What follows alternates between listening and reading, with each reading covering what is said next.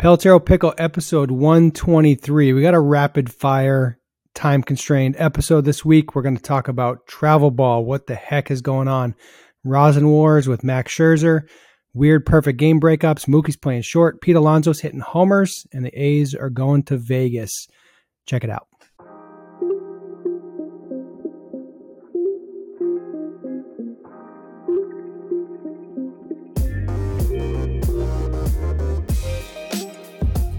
Pelotero Pickle episode 123. This is going to be a quick episode. We're going to fly through the topics because we have to, because our previous calls went over. We got calls after this, so we're going to go quick. Uh, joining me as always is Chris Colabello. I'm Bobby Tewksbary. Chris, quick recap. How was your weekend? Weekend. It's done. Over. How was yours? It's good. Got a yep, little, home, little home, little home haircut. We got to talk about hair. We do that every episode. Got a home haircut. Uh, I actually wanted to talk about something from this weekend. So my daughter, she's five. She's playing soccer. It's six U soccer. Uh, very exciting. She scored a goal in her first game. She's, uh, I would say, playing a little timid. She keeps saying she's trying to block the ball, but if she's the closest person to it, she like runs behind it and doesn't actually kick it. So we're trying to get her to be aggressive. But uh, something happened this weekend that I think is relevant to the context of youth sports. So this is these are five and six year olds, and the opposing team, uh, the, their head coach for some reason wasn't there in the first half, and I thought the guy that was coaching the first half was doing a nice job. He was keeping the kids motivated. They kept doing this pullback move that was obviously coached because every time the ball's rolling, they would do this little pull back, drag back, whatever you call it. Obviously coached, which was nice. Um, second half, we were I think we were we were up like three two, whatever. Um, we have a couple studs on our team. Basically, if you're fast, you win. That's what it comes down to. But this guy shows up for the second half, and it was one of the more intriguing um, intriguing is like like merged with disappointing. This guy came in and just it was hard to look at anybody besides him on the field. He came in, he was loud. Like bringing energy is one thing, but he was coaching to the point that it was almost demoralizing to our kids because he was so loud and so energetic that all of our teammate, our whole team was like just confused by what was happening. And there's like this line between like I'm trying to coach kids because they're six, eh, and like I don't think he was overtly trying to win the game, but he was imposing him. He was he was imposing on the game so much that he was the factor in the game. The, it wasn't even about the kids. He was telling them what to do. He was doing it in a very positive way, which was tricky because he was just really, really loud and just blatantly instructing players what to do, which at some point you need to do that. But it was to the point that it was demoralizing for our kids and just flat out out energized our out energied our team. But it was like it wasn't even fun. I I was so confused with how to feel about it because on one hand the guy was involved, he's engaged, he's volunteering his time. But then like after the game he came over to our coach to give pointers it's like, dude, you're taking this way too seriously. Uh, so just curious on like on your thoughts of six U soccer. How how much should a coach coach, and where's the line? I felt like he crossed the threshold to imposing himself on the game. And if we're trying to get kids to learn how to play and actually play soccer, like he won the game. He like we won the first half, they won the second half but it was just like our kids were almost standing around confused because he was so loud. Did I did I paint the picture well enough? Yeah, and you're you're hot about it. I, I, I, look, youth sports are tricky, right? Just in general, they're they're interesting, and I think as a society we've pushed the thresholds of what age the cutoff is from recreational activity to win at all costs to develop to whatever the circumstances are. And I think those lines are blurred for a lot of people. I think they're blurred for parents. I think they're blurred for players. I was just reading a profile to you. An organization has six U travel baseball. Oh, That's huge. The perfect I mean, game does rankings. Perfect game does rankings for them. What? So the the the burden now, and this is part of how I try to rationalize or justify or understand things. Right? The burden people try to put the burden on the organization, on the perfect games of the world. They try to put them on the the coach of the world. The reality is, it's ultimately parents' choices as to whether they expose their kids to things like that. Now, in this case, you exposing your daughters to that league is not the issue at hand. But it brings up a bigger philosophical question is what is the purpose of sport at the youth level?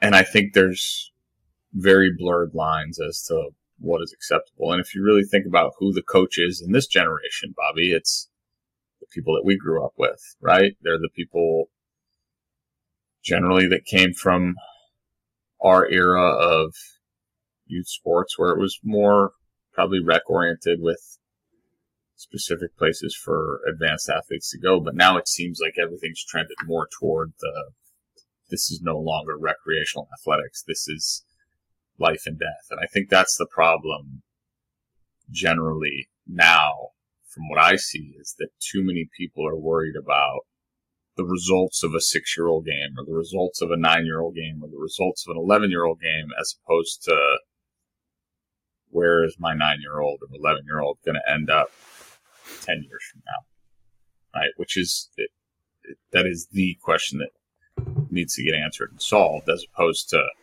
did we win on Saturday or did Johnny score three goals? Yeah, it was it was a weird, weirdly conflicting for me because on one hand, the kids on his team were having a blast. The parents were going crazy. They were scoring goals. They were going crazy.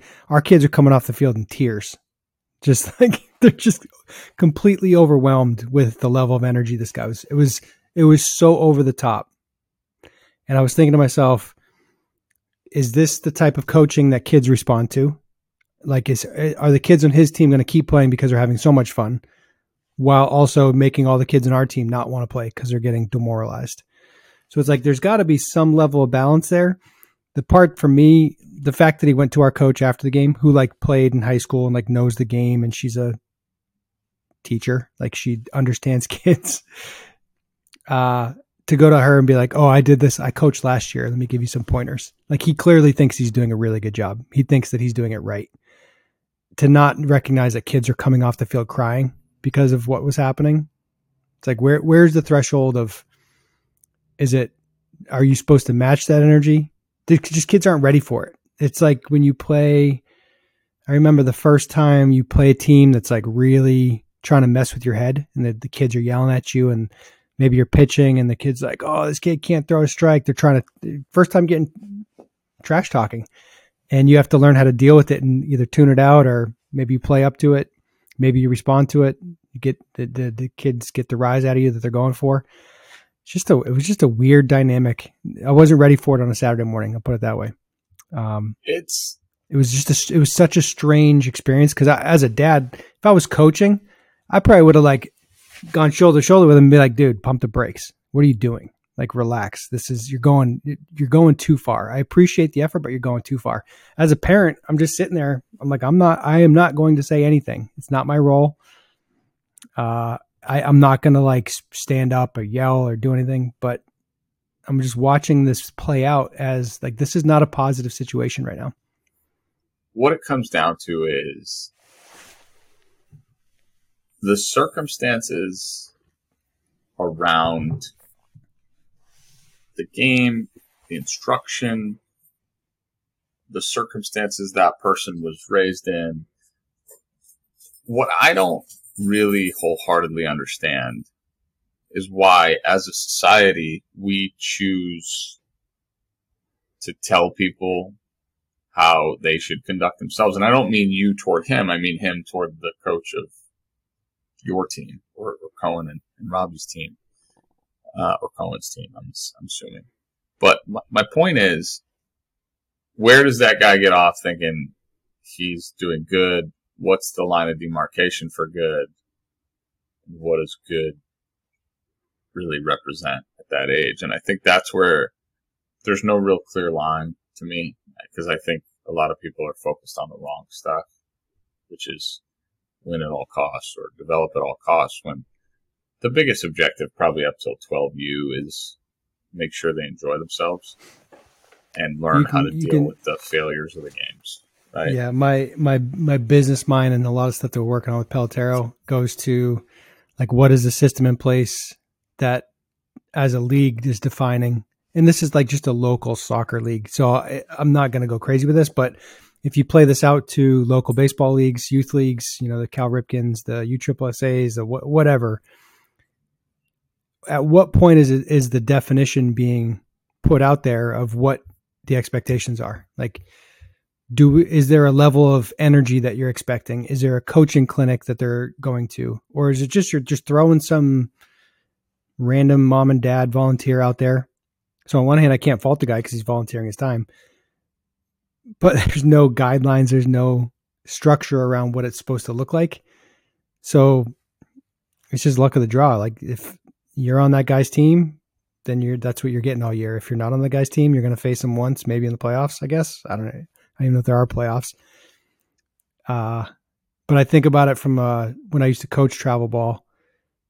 There's there's certain teams that you'd play, and the the coach was trying to play the game. They're telling the players every single play what to do. I remember one team in particular, every single pitch, the guy would go across the whole infield. Hey, third baseman, go ball hits you. You're doing this. Shortstop, you're doing this. Second, I'm like, just let the kids play. If they make a mistake, talk to them about it. What are you doing? Is this fun? He's like moving every single pitch, moving them. Wasn't teaching them how to move or what to pay attention to, but literally just it's like he's playing checkers, like just moving pieces around.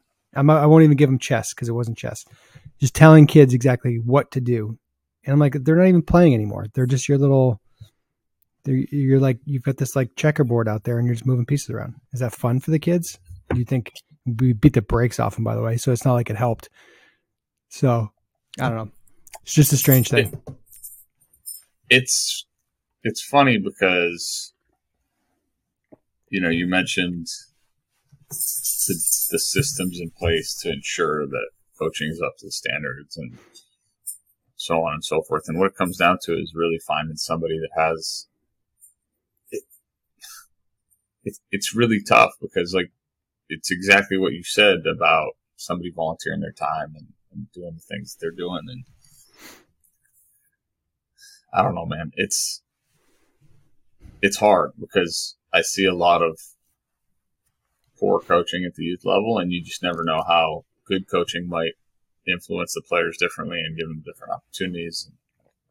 I think that's why it's really important to have a strong support system outside of whatever team you play for, regardless of who your coach is for your team, whether that's your parents or your own yep. mentor right. in your field. We have uh, six topics remaining in 11 minutes. That's what we're going to do. Ready? We're on the clock. Okay. Two minutes yeah. each topic. So travel ball. Good. I tweeted out this weekend. Why has travel ball become what it is? 80% of responses was money. And I thought that was the laziest response you could have had. I've had a lot of thoughts about this over the weekend. Concept of um, creating independence. And I've been thinking about parenting and about what that means. And in the sense of business, like we're trying to create something that can stand on its own. So I think the root of everything as a parent is trying to feel some sort of sense of accomplishment, achievement, pride in creating a future for their kid where they can be independent of them and, and have their own life. I think there's a bunch of parents that have a bunch of uh, underlying issues that they're trying to solve with themselves, with their own lives and their careers. But ultimately, I think parents are trying to find the best solution to help their kids become independent. And it's just being done in a horrible, horrible way. There's got to be better options created. One minute, one minute's gone. I, Go. I think travel ball. It, it's like anything else. Once you put the wheels in motion, once the thing gains critical mass, it just continues. right? Because then it becomes keep up with the Joneses. Because little Timmy tells little Johnny that little Johnny's playing this and little Timmy's playing that and going from there. So now what? Right? But there's an emotional, there's got to be an emotional component to why they're doing it. There's got to be some sort of value that they're trying to capture. It's narcissism. So it, but but narcissism towards what emo- narcissism is not an emotion. What is the emotion that they're trying to capture? There's got to be a value it, it's, add. It's a feel. It's a it's validation, Bobby. Because and this goes back to what I've said to you before about our generation of of of is parents now, right? To our, it, to our generation, playing AU, playing travel ball, playing pay to play was four, three. Pay to play was justification that you were good. So it's All it's right. a belief that you're good. Good. Time's Next up. topic. Time's up. Maybe we could leave that. Maybe that would be good for the for social engagement. For and right. for ratings, yeah. Rosin War, Rosin War of 2023. Max Scherzer suspended. It's like a four million dollar suspension, I think, based on his salary, something to that effect. 10, ga- 10 it's 10 games, whatever percent of the season it is. It's a lot of money. Uh, he used rosin. Rosin is sticky. They told him it's too sticky, so they told him to clean his hands. Uh, the whole the this is the part for me. He used alcohol to clean his hands. He said it in the interview. He said an MLB official was watching him do that. I don't know if that's illegal. I don't know if that's allowed. I don't know if he was told to do that. I know if you try to rinse your hands off with water and you got a bunch of rosin on it, it's not coming off. So you need to use some sort of, I think you need to use alcohol to get the rosin off, but the alcohol then activates the rosin when you put it back in to make it more sticky. Scherzer suspended for 10 games for following the rules. For bubble Chris, gum. For bubble gum. Chris, do you have any thoughts on getting suspended for following the rules? Oh boy! Oh, Sorry, oh boy! That was I a can't bad, believe I only have forty-seven seconds. That was a bad segue because you got suspended for so ridiculous. Literally the most steroids when you didn't take steroids. So yeah, the most ridiculous thing I've ever seen. Even probably more ridiculous. No, it's not more ridiculous than me getting suspended. Just have a little bit of feel, guys. Just have a little bit of feel. There is no true test to say you're using something illegal and you're not. So if you can't do that, then guess what? It's just throw it away. Put it away. Throw it out in the trash. You can't just objectively or you can't subjectively put, make people be in trouble. It's ludicrous. David Cone's thing was even worse. We're done. That was such a bad look. The fact that he could do a demo on live TV. Um, I just like, uh, I tweeted something to the effect of you had some guy like, what's the test? And for steroids, it's picograms, one grain of salt in the pool, and then for this, it's like I'll just rub the guy's hand, see if it's sticky. Yeah. So All right. Stupid. All of it. Nice. So I like this. I like this time box. Drew Smyly was six outs away from a perfect game, and then his and catcher his catcher jumped on top of him. Uh, in in the world of no hitters getting lost, the who was the guy for the Tigers a couple years ago? That was the worst one because he was clearly Galarraga. out. Galarraga, yeah, yeah. And the umpire was like crying the next day, which he, yeah. What a great case for the use of uh, a video replay. But like rank this on a scale of like one to hilarious, I guess. Of first of all, it's the eighth inning, so not it was a swant. yeah, but all, it was just a just a swant, and then they got tackled by his catcher. That was that was a big league ball knock, no matter what, kid. Ain't nobody taking that knock away. Not Drew Smyly, not the catcher, not the third baseman. That was a big league ball knock, and whether he got tackled or not, wasn't nobody throwing anybody out. So let's call a spade a spade. It's a hit. It wasn't that dramatic. It was dramatic because there was a tackle play on the infield, and that's why people thought it was interesting. But it wasn't even the ninth, so let's pump the brakes a little bit. Yeah, I just the visual of the catcher like landing on him, trying not to land on him was amazing to me. That was good. We didn't even that wasn't a, debate topic. We got 40 seconds left. Yeah. Next topic Mookie Betts playing shortstop for the first time in 1,200 plus games. I loved what he said. He's like, Look, I used to play shortstop. This isn't new to me, it's new to you. He's, he's fresh out of the, the hospital, just had a child. Said the baby's doing good, mama's doing good. Congratulations, Mookie, and all involved. He's a player, he's an athlete. I don't, he takes ground balls in the infield all the time the fact that somebody was like, oh, he shows up and he's playing Gold Glove caliber shortstop. Probably not playing Gold Glove caliber shortstop shortstop out of the gate. There's refinement that comes with playing every day. Yeah, it's the minutia. He was supposed to be a second baseman. He was supposed to replace Pedroia, and then Pedroia he just got moved to the outfield, and he just happens to be a Gold Glove outfielder. He also bowls 300 games. He also can run And routes. He does can also 360 dunk. dunks. Yeah. Yeah. this dude is just an athlete. It's not like you're you're sending uh, Bobby Dalbec out to play short, like the Red Sox did. Which they've done, ironically. They had to, yeah. Yeah. The, the, if you play baseball and you pay attention and you're a good athlete, you can pretty much play any position on the field at a serviceable level, right? If you're, again, there's, there's boxes you have to check. I could have played shortstop in the major leagues. Not well, but I could have done it, right? I could have, I could have done it, right? What's 'Cause you've done it. is pitching? Pitching, uh, catching's the hardest position to step in, right? Pitching, and- I would argue that pitching and catching are the only two that you can't play. Every other position you can go be serviceable at. It's it's not. I, I think third base is the hardest position on the field. The transition to a mid, yes, I think the tra- other than catcher and pitcher, the transition from outfield to the the middle infield positions it, it shouldn't be that drastic because Angles at they're actually the positions on the field. It's the it's the position on the field where you have the most time on the infield, right? You have the most time to make decisions. It's not a reactionary position. Moving an outfielder to third base, I think, is much more difficult. Third is a much more bang bang, got to go on first instincts position. All right, Mookie's Pete great athlete. Alonso. He can do whatever he wants. Yeah, Mookie, just do what you want. Pete Alonso hitting home runs at a historic rate. Uh, let me pull up the exact numbers. I had them up earlier, but I closed the tab. So on the list of fewest at bats per home run, Mark McGwire is uh, the world leader at 10.6, Babe Ruth 11.7, Aaron Judge 11.97, Barry Bonds 12.9, and then Pete Alonso 13.13. So Uh, not a historic rate. It's fifth in the world, fifth all time in most and fewest at bats per homer. So that's pretty historical. Of all the players that ever played baseball at the major league level, he's fifth. Can we not? That's not labeled historic. We're not going to give him that. Sure. Max Muncy has 11 homers though, and Pete Alonso only has 10. Yeah, this year we're talking about career, not season. Yeah, so he's doing a good job at homering. He's a good Yeah. homerer. What do you think about He his? was swing? always a good homer. Uh, I don't hate it. I think it's. I don't. I don't uh, love it. His he creates good angles, but I don't love his swing It, it's just from an it's a little bit aesthetic standpoint. I remember. Well, I mean, is there anything Pete Alonso does aesthetically pleasing? His body is not aesthetically pleasing. He wore a turtleneck last night on Sunday Night Baseball. That was not aesthetically pleasing. He has a ton of protective gear, and it doesn't look right. He'll be the guy that wears his pants up with high high tops, which is Pete is just Pete, man. Like it's a, it's a persona. I like it. I, I'd be full send on being his teammate. Lindor did an interview on Sunday Night Baseball. Yeah, I do think he'd be a great teammate. There's stories. Uh, Kevin McGowan used to tell us stories about balls that he hit that would go up, and you'd think it'd be a fly ball, and it just never came down. They would just his his power is legit.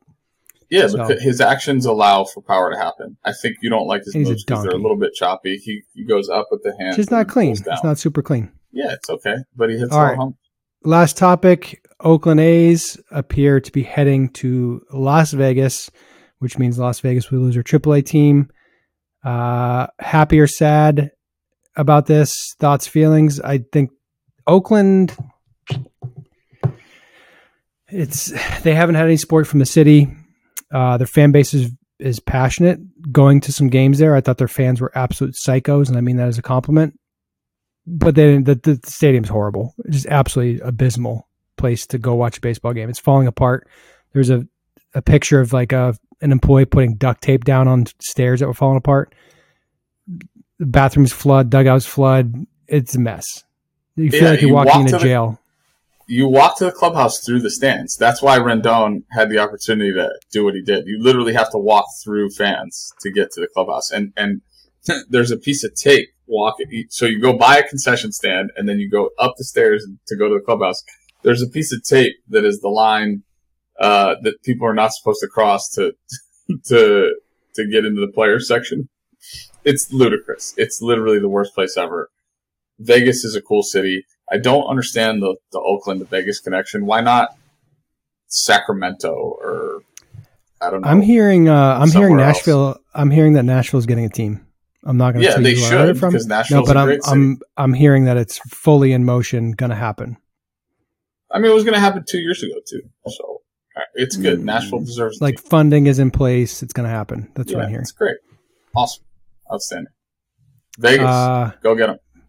do you think Vegas is going to show up? Is, did, Yeah. How does it, how do they do with hockey and in football? Are they drawing? Hockey, yeah, hockey's doing great. They won. Football's doing great. They just haven't won yet.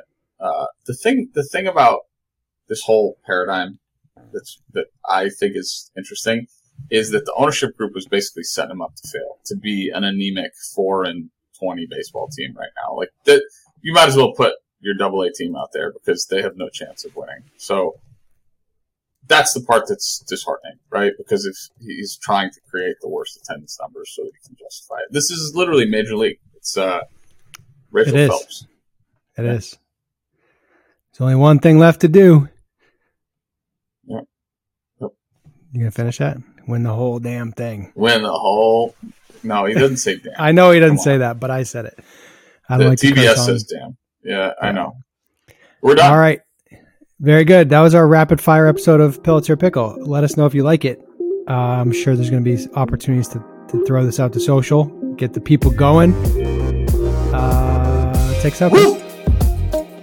On that note, pickle out!